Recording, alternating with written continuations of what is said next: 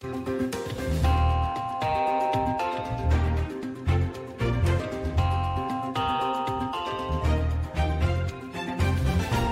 Sledujete pořad k věci a vás u něj vítám. Pěkný den. Válka na Ukrajině eskaluje. Rusko po čtyřech měsících opět bombarduje Kiev a další velká města. Umírají další civilisté. Jak zareaguje Evropa a vyřeší aktuální evropské problémy Pražský summit Evropské unie? Proč se Evropě nedaří zastavit energetickou krizi? Zeptám se místo předsedkyně Evropského parlamentu Dety Charanzové. My na Ditu Charanzovou zatím stále čekáme, takže se pojďme podívat na aktuální zprávy.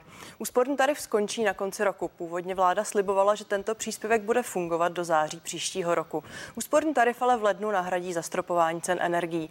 Komunikační chaos ze strany vlády v nedělní partii kritizovala opozice.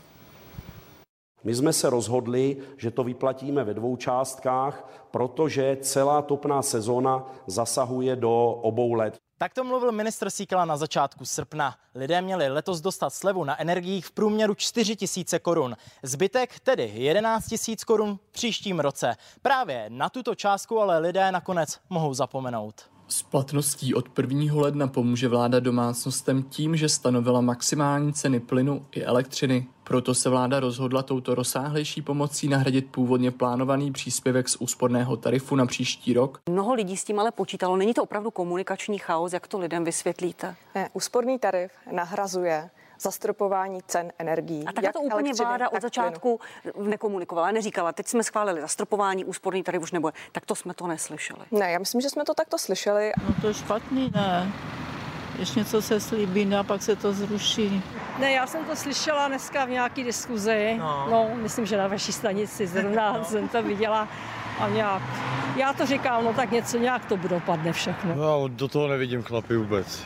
Asi budeme chodit v pěti svetrech Opozice vidí problém především ve zmatené komunikaci vlády. Já teď považuji za absolutně nejdůležitější, aby se zastavil ten komunikační chaos. Vlastně byla vždycky veřejnost ujišťována v tom, že úsporný tarif bude jak na rok 2022, tak na rok 2023. Úsporný tarif se připravoval eh, v létě a, nebo od jara přes léto. Je to dočasný nástroj na vyřešení tohoto roku. To zastropování je generální nástroj, je, je na něj vyčleněno samozřejmě dramaticky víc peněz. Někteří odborníci na energetiku tvrdí, že se domácnostem více vyplatí právě zastropování cen energií než úsporný tarif. Tak to jsou jasně stanovené hranice. Všichni dokáží nějak rozpočtovat v domácnostech a ve firmách. Zastropované ceny energií pro příští rok by se měly lidem podle vlády promítnout už na zálohách v listopadu. Jan Krejsa, CNN, Prima News. Sledujete pořád k věci a avizovaný host Dita Charanzová je se mnou ve studiu. Já vás tady vítám. Pěkný den. Dobrý den, děkuji za jsme v upoutávce říkali, že Kyjevem a dalšími místy Ukrajiny otřásly výbuchy. Ruský prezident Vladimír Putin dnes zopakoval, že je to odveta za teroristické činy Ukrajiny, také za zničení Kertského mostu. Eh, máte pocit, že konflikt eskaluje, nebo je to takový poslední záchvěv války? Určitě ten konflikt eskaluje, ale je potřeba říct, že eh, ten stát, který zahájil tuto válku, je Ruská federace. Je to režim eh, Vladimíra Putina, který rozpoutal tuto válku a to, co dnes eh, sledujeme a sledujeme to v podstatě od začátku té války, je, že přicházejí o život civilisté, nevinní lidé, ženy, děti. Eh, odkrývají se čím dál častěji masové hroby, kde vidíme, že eh, lidé byli mučeni. Vidíme tam rodiny s dětma a tohle pro mě jsou válečné zločiny a doufám, že uděláme všechno pro to, aby eh, ti, kteří jsou zodpovědní za tyto válečné zločiny, byli za to potrestáni. Vladimír Putin dnes eh, svolal zasedání bezpečnostní rady. Dmitry Medvěděv už avizoval, eh, že budou posuzovat další akce právě jako teroristický čin a že na to budou adekvátně reagovat. Eh, jak teď evropští státníci vnímají kroky Moskvy a co čekají od Moskvy? Mm. My jsme přijali minulý týden nový sankční balíček opatření. Ten cíl je jasný, maximálně pomáhat Ukrajině, ať už finančně, humanitárně, tak tedy vojensky a na druhé straně izolovat maximálně Rusko. A myslím si, že ty sankce, tak jak je přijímáme, začínají fungovat. Vidíme ten ekonomický dopad na Ruskou federaci. V tom posledním balíku jsme vlastně zacílili i na to, z čeho Rusko v tuhle chvíli financuje tu válku. A to jsou jeho zisky z prodeje energií. Zastropovala se tam cena ropy. Díváme se na to, jak tam nevyváže třeba některé technologie, aby Rusko dál nemohlo financovat a aby ta jejich ekonomika se v podstatě zastavila. Takže tohle je teď cílem. Uvidíme to, co je důležité a měli jsme tu summit Praze eh, na konci minulého týdne ta jednota, jednota eh, Evropy vůči eh, Rusku a v podpoře Ukrajiny. A to z toho nesmíme polevit. Česko je tou zemí, které dlouhodobě pomáhá, pomáháme všichni občané, jednotlivci, nevládní organizace. A myslím si, že tohle je přesně to, co musíme v té Evropě pořád držet, aby ten duch té pomoci Ukrajině zůstal pořád stejný. Tak zkusme být tedy konkrétní. Je Evropa připravena dál zbrojit a podporovat eh, v touto formou Ukrajinu? Hmm.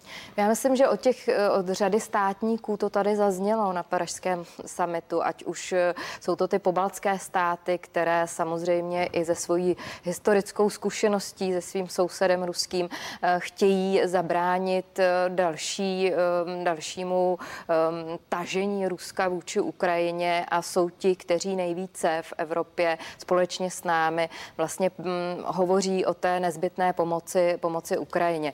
Eh, Evropská unie už vlastně dala, tuším, 4 miliardy eur v, z hlediska bilaterální pomoci, 5 miliard vojenská pomoc, dohodli se v 9 miliard eur eh, půjčky pro Ukrajinu a musíme opravdu z toho nepolevit. Samozřejmě jsou země, vidíme to třeba konkrétně v Německu, eh, kdy někdy ta pomoc to trochu trvá, kdy od těch, jak já říkám, těch slov k těm činům je dlouhá cesta, ale přesně to, co vidíme dnes, musí být zase tím budíčkem tam, kde možná ty politici v tuhle chvíli už byli zvyklaní a um, ne, necítili takovou uh, urgentnost těch kroků ze strany. Uh, ze strany Já se tedy vrátím s dovolením k tomu dotazu. Četla jsem společný návrh usnesení Evropského parlamentu právě o eskalaci ruské válečné agrese, kde také stojí, že Evropa by teď měla společně to zbrojení podnikat skrze jakousi evropskou agenturu, když to velmi zjednoduším. Co je tedy teď na stole? Jak by ta podoba zbrojení měla vypadat?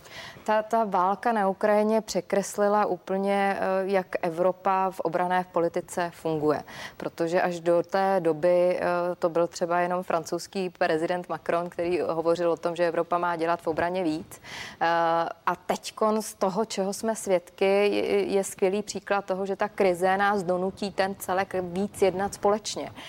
To, co my chceme, je, aby se víc koordinovala ta pomoc. Česko to, to dělá. Já myslím, že v té vojenské oblasti my opravdu Ukrajině pomáháme, snažíme se to koordinovat i s ostatními. Já, když jsem mluvila minulý týden, nebo jsem byla v kontaktu s představiteli uh, ukrajinský, ukrajinskými politiky, političkami, uh, tak mi říkali, že pro ně je v tuto chvíli důležité to, abychom nepolevili a že je jasné, že tak, jak Ukrajina teď dobývá některé ty teritoria na zpátek, tak je to díky pomoci zemí, jako je. Eh, Já se omlouvám. I po tom Evropském samitu zaznívalo, že Evropa bude jednotná, že bude pomáhat. Stále jsou to jakési závazky do budoucna. Ptám se na to, zda teď je skutečně na stole konkrétní plán. A když už se bavíme i o té pomoci v oblasti vojenské a zbrojní, je teď tedy na stole, kolik kdo přispěje, jestli poputují další zbraně? Můžete odhalit něco konkrétního?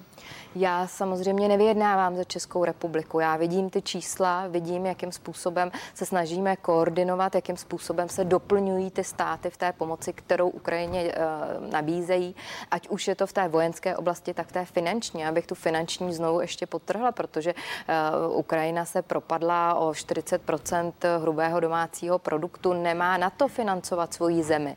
A my ji musíme tedy na jednu stranu, máte pravdu, finančně, uh, vojensky podporovat, ale zároveň, ale zároveň finančně. A v té finanční oblasti já právě jsem zaznamenala uh, i určitou kritiku ze strany Ukrajiny, že možná ta naslibovaná pomoc nejde tak rychle, jak by si představovali. A to si myslím, že je úkolem teď toho českého předsednictví, aby, aby tomu dodalo vlastně větší, větší dávku důležitosti. A když vy tady sama jste mluvila o jednotě, tak vidíte ji skutečně v rámci celé Evropské unie. Připomenu, že na začátku, když ta válka propukla, tak například Německo bylo velmi pozvolné, co se týče pomoci a posílání zbraní.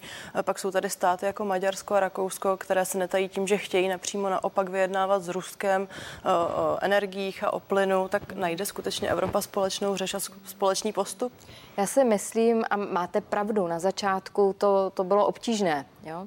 Bylo jiné vnímání um, toho, co se děje na Ukrajině ze strany zemí, jako je Česká republika, Polsko, Pobaltí. A jiné bylo ve Francii a ve Španělsku, které mají eh, historicky zkušenosti s jinými geografickými uh, teritorii, než je zrovna východní, východní Evropa. A to se ale změnilo, to se změnilo. Já si myslím, že naopak zatím se nám ta jednota daří držet, i když uh, každý balíček sankčních op- opatření uh, se rodí někdy velmi těžce. Maďarsko má specifické zájmy, eh, specifické vztahy s Ruskem. Eh, já třeba jsem doteď nepochopila, proč jsme třeba na sankční eh, seznam těch osob nemohli zařadit patriarchu Ruské pravoslavné církve a bylo to Maďarsko, které to blokovalo. Takže ano, jsou tam tyto, tyto te, ten, tenze, je, je to někdy těžké prosadit přes některé země, které mají zvláštní vztahy s Ruskem, ale zatím se nám povedlo 8-9 balíčků eh, sankcí schválit. Eh, ta jednota vůči Ukrajině a v pomoci Ukrajině si myslím, že tady je. Tam, kde tu jednotu, anebo kde vidím, že jsou větší problémy před náma a o tom byl ten páteční summit, je, eh, jak si poradit s tou ekonomickou situací v Evropě, jak si poradit s těmi rostoucími cenami energií. Hned se k ní dostaneme. Vy tady zmiňujete balíček sankcí. Teď je podle těch informací v usnesení v plánu osmý balíček pokud počítám mm. správně, co by v něm mělo být, co ještě eh, může vlastně přibout. Mm. přibout. To, co v tuhle chvíli eh, je na stole, je vlastně zastropování eh, ceny ropy.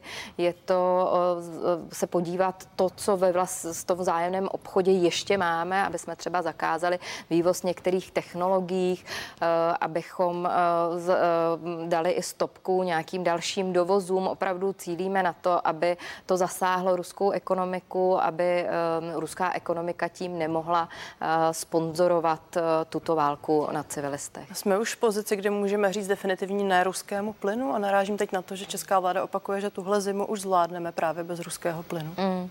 Eh, je to největší téma té současné debaty do budoucna, co se bude dít eh, s energetickou politikou Evropské unie.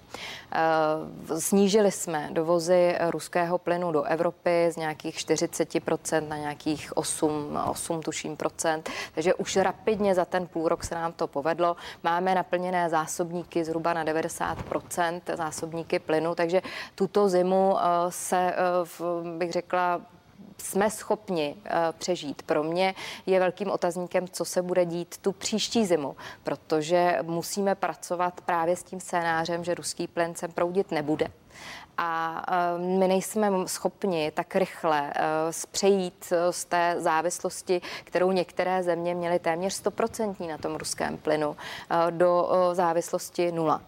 Takže tohle je to, co se teď nejvíc řeší v rámci, v rámci Evropy, hledání alternativních zdrojů, alternativních dodavatelů, i to, aby jsme měli infrastrukturu v rámci Evropské unie. To, že máme naležiště ve Španělsku a nemůžeme te, te, ten plyn dostat do zbytku Evropy, je problém, který musíme řešit. Jinými slovy, v těch dalších balíčkách nebude zatím padat ten definitivní konec eh, ruskému Je to to, co nám zbývá. Je to to, co nám zbývá a eh, myslím si, že je to o politické vůli. Myslím si, že všichni víme, že s ruským plynem nemůžeme eh, počítat do budoucna a kdy budeme mít tu sílu na to, to takto všichni lídři Evropské unie říci naplno veřejně, je otázka času. Kdy podle vás bude jasno, jaký odhadujete časový horizont?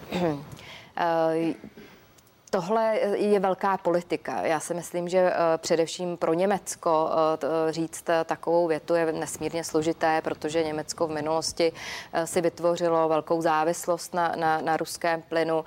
Hledá Německo teď různé, různé alternativy, jejich odklon i od jaderné energie, kdy teď nějak tak našlapují a, a, a možná hodí nakonec pátečku, uvidíme. Ale ten ruský plyn třeba v případě té debaty v Německu Německu je složitý. Máme politické strany, které jsou schopni říct, že bychom měli už teď uh, zastavit uh, veškerý, uh, veškeré dovozy ruského plynu, ale je to téma, které je opravdu na politicích, především té, jako v zemích, jako, v zemích, jako je Německo. Jste mi teď za mě, nahrála... já bych řekla, za mě já bych řekla, dejme stopku ruskému plynu co nejdříve. Vy jste mi teď nahrála na další otázku, protože například váš kolega europoslanec za ODS Aleksandr Vondra říká, že Německo právě vyklá celou unii a připomíná i fakt, že teď otevřeli ten 200 miliardový fond a napumpují tolik peněz do vlastních podniků a do ekonomiky, tak jak moc tuhle chvíli má opravdu ten rozhodující hlas na miskách právě Německo? Hmm. Tak samozřejmě Evropská unie se říká, že ten hlavní motor je francouzsko-německý. Já bych řekla, že teď tím výrazným evropským politikem je především francouzský prezident Emmanuel Macron. To, že Německo v tuhle chvíli se ale rozhodlo takto masivně pomáhat a není to první balíček opatření, to už je několikátý. Tenhle zbudil největší emoce tím, jak je, je rozsáhlý, že je to 200 miliard eur, které si jen tak nikdo nemůže dovolit do svého hospodářství, tak říkajíc nalít. Ale eh, pokud ta kritika přichází ze strany eh, někoho, kdo vlastně představuje vládní, vládní eh, koalici, tak je to spíš zamyšlení se, jestli České republice neujel vlak že Česká republika eh, může od jara tohoto roku eh, využívat státní podpor, veřejných podpor, aby eh, pomohla i těm velkým firmám, které v tuhle chvíli nejsou schopni se vypořádat s těma rostoucíma cenama energií. A Česká republika to nedělá. Viděli jsme i výrok pana ministra průmyslu o tom, že velké firmy by měly být malé firmy, ale Česká republika má možnost, stejně jako to právě dělá Německo, jako to dělá dělá Švédsko, jako to dělají ostatní země, pomáhat i velkým firmám. Já se omlouvám, ale když se budeme bavit čistě o pomoci, tak pak jsou tady analýzy, například analýza České spořitelny, eh, která upozornila na to, že pomáháme podobně jako jiné země Evropské unie, ať už domácnostem, tak podnikům. Bavíme se o zastropování, bavíme se o eh, formě vlastně podpory v té energetické krizi. Není ta kritika příliš silná? Já, já jsem tu analýzu neviděla. Faktem je, že Česká republika měla ještě před měsícem eh, nej největší, eh, nej, nejvyšší ceny energií z hlediska kupní cíly v celé Evropě. Eh, na jaře tohoto roku země jako Španělsko, Portugalsko řekly, víme, do čeho se řítíme, poletí ceny energií nahoru, pojďme na evropské úrovni stropovat, udělejme strop cen. Eh, Česká republika tehdy řekla, ne, my tohle dělat nechceme, nechceme zásahy do trhu. Co udělali tyhle země? Vydali se vlastní cestou. Ale potřeba připomenout, a... že Česká republika zastropovala a to na celou spotřebu. Jiné země to mají například do 80%. Ale pozdě. Ale pozdě ale pozdě. My jsme eh, reagovali velmi pozdě a reagovali jsme ještě v situaci, já si pamatuju tu debatu, myslím, že i ve vašem pořadu jsem ji komentovala v srpnu, kdy eh, vládní představitelé říkali, že eh, ten, kdo navrhuje zastropování cen, je populista, extrémista. Pak jsme očekávali, že to za nás vyřeší Evropa. Evropa musí najít nějaké řešení, ale nevyřeší tu domácí scénu, nevyřeší tu konkrétní pomoc domácnostem a velkým Velmi krátce vy říkáte Česko zaspalo, nezaspal trochu Brusel, když to společné unijní řešení se stále odsouvá? Krátce, prosím. Uh, společné evropské řešení je, že musíte najít schodu mezi 27 státy. Uh, mě mrzí, že Česká republika ne, nebyla mezi těmi, která už by na jaře řekla, pomáhejme, musíme najít evropské řešení, pomáhejme domácnostem, pomáhejme malým a středním podnikům. Tak to jsou slova europoslankyně Dety Charanzové. Já vám děkuji za rozhovor. Děkuji za pozvání. Vám díky za váš čas, díky, že jste se dívali. Těším se na viděnou na CNN Prima News.